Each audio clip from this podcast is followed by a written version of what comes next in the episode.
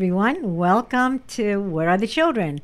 I am Tinkerbell, Paulette Pfeiffer, and I am a second generation survivor of the Holocaust who has decided to make our life's work the children of prisoners. Where are the children? These are the children of prisoners. Where are they? Let's find out how and what happens to children of prisoners. I can give you some statistics. 2 million prisoners in prison today in the United States.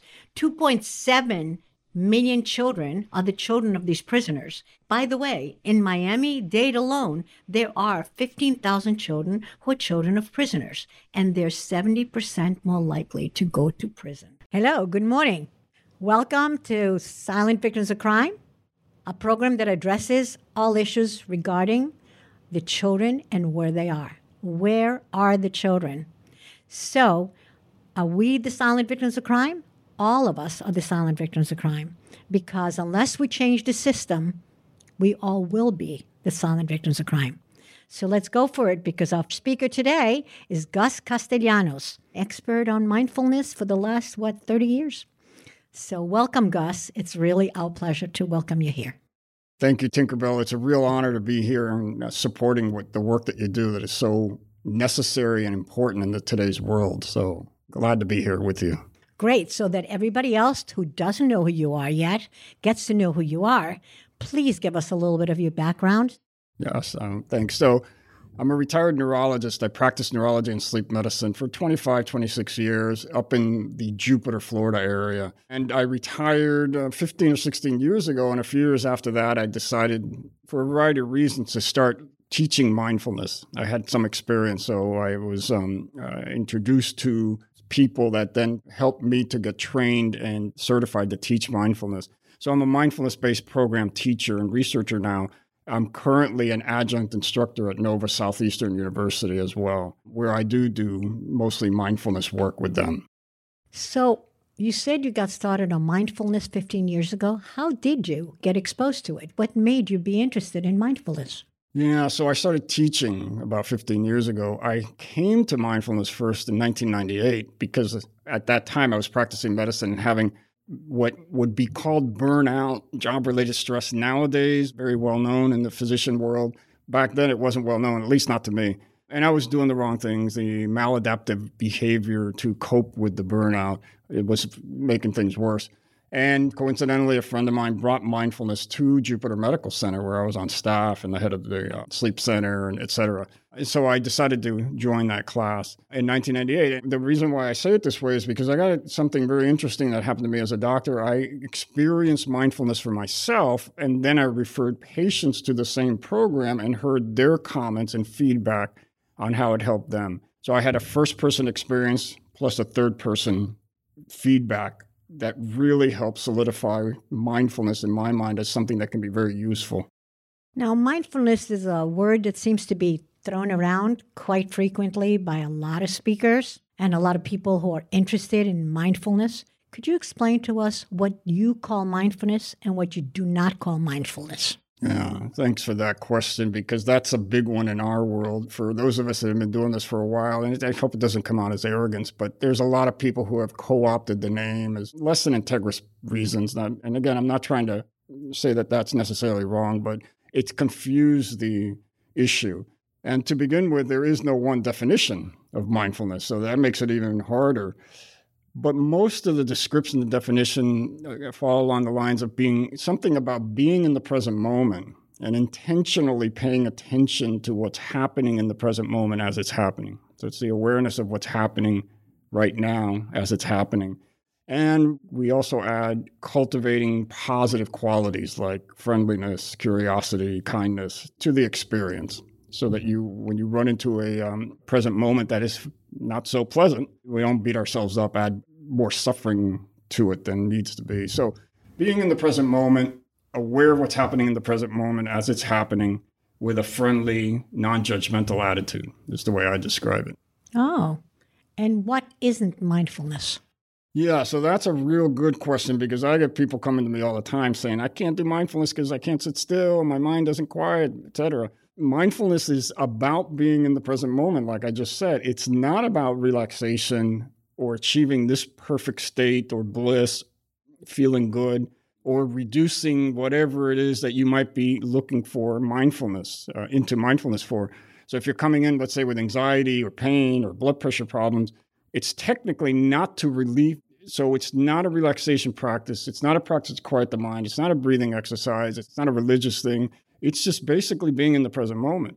But that said, when it's done over and over, particularly when you do it with well trained groups or teachers, the blood pressure gets better, the sleep gets better, the pain gets better, your relationships get better, performance improves, cognitive skills. So, all the things that you're looking for will get better, but we're not aiming for those things paradoxically.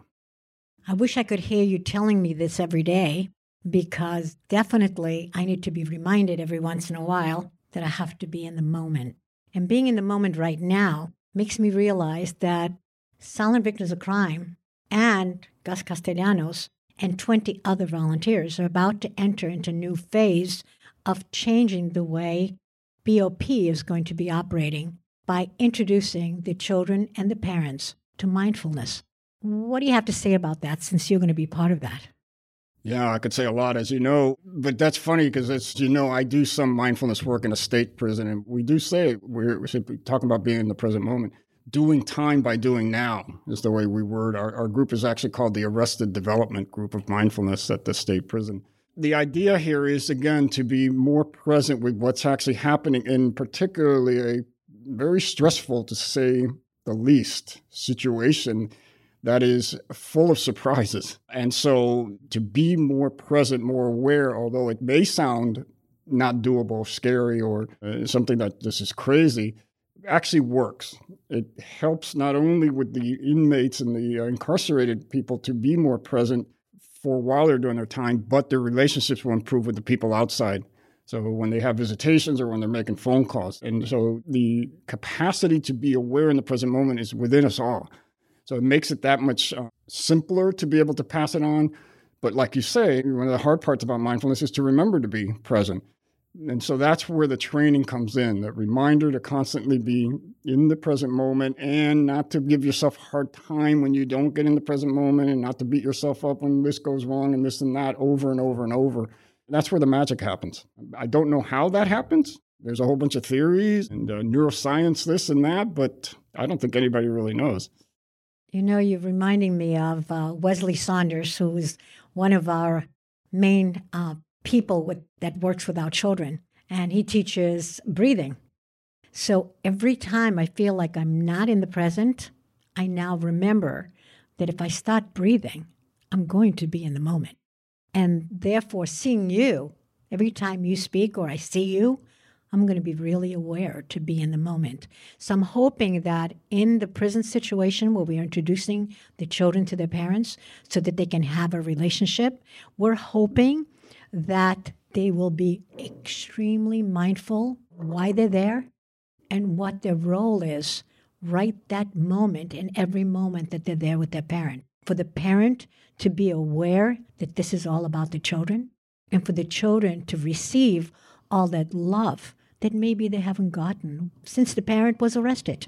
So Gus, so thankful that you're going to be part of us because not only will you be introducing a couple of seconds of mindfulness when we first get to the prison so that we all know why we're there, but also watching to make sure that you assist others with remembering what it is to be there for a specific purpose that helps everyone, not only the, the, the people that are there meeting each other, but also our volunteers that you will be training. So, Gus, Thank you for all that. And can you please tell everyone how you believe that everyone can benefit from mindfulness? Yeah, it sounds a little biased because this is my work. And it's actually beyond my work nowadays, obviously, because this is what I do beyond a career and a passion. I've seen it help so many different populations, including the prison work I go to. Your point's well taken about remembering intention. So it really has to start with an intention to remind us as we're going through this path, especially with mindfulness, we become more and more aware. You can become more aware of um, when you're having a hard time, when the anxiety floods you or the traumatic memories come up you could say, why would I want to be more present with that? I want to weigh. I want to do the things I'm used to that may not be so healthy sometimes. So the intention will remind us to go back and say, I remember there's a bigger picture thing here.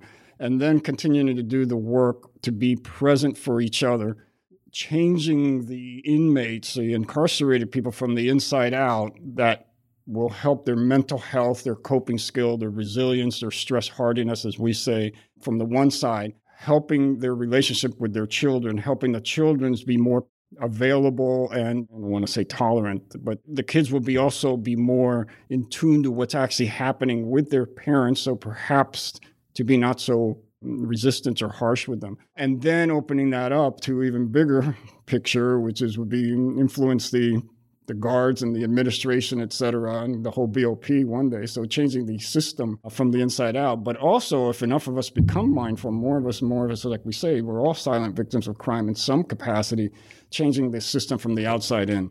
The more that we're all uh, more mindfulness on the outside of the prison system, the more likely that we'll not only be less likely to commit crimes and you know add into the prison system, but we'll be able to look at the be a little bit more aware of how we can change the system that's we have right now to be more humane, more just, and not so punishing as it is right now. So, well, thank you because definitely you have the insight that most people won't have, and that is you've been on the inside.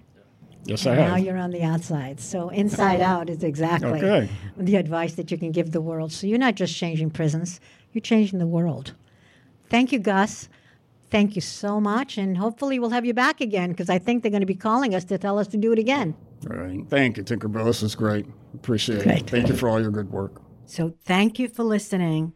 Thank you for loving us and for loving program that is called Where Are the Children? Be part of us. Tune in next month again. Love you all.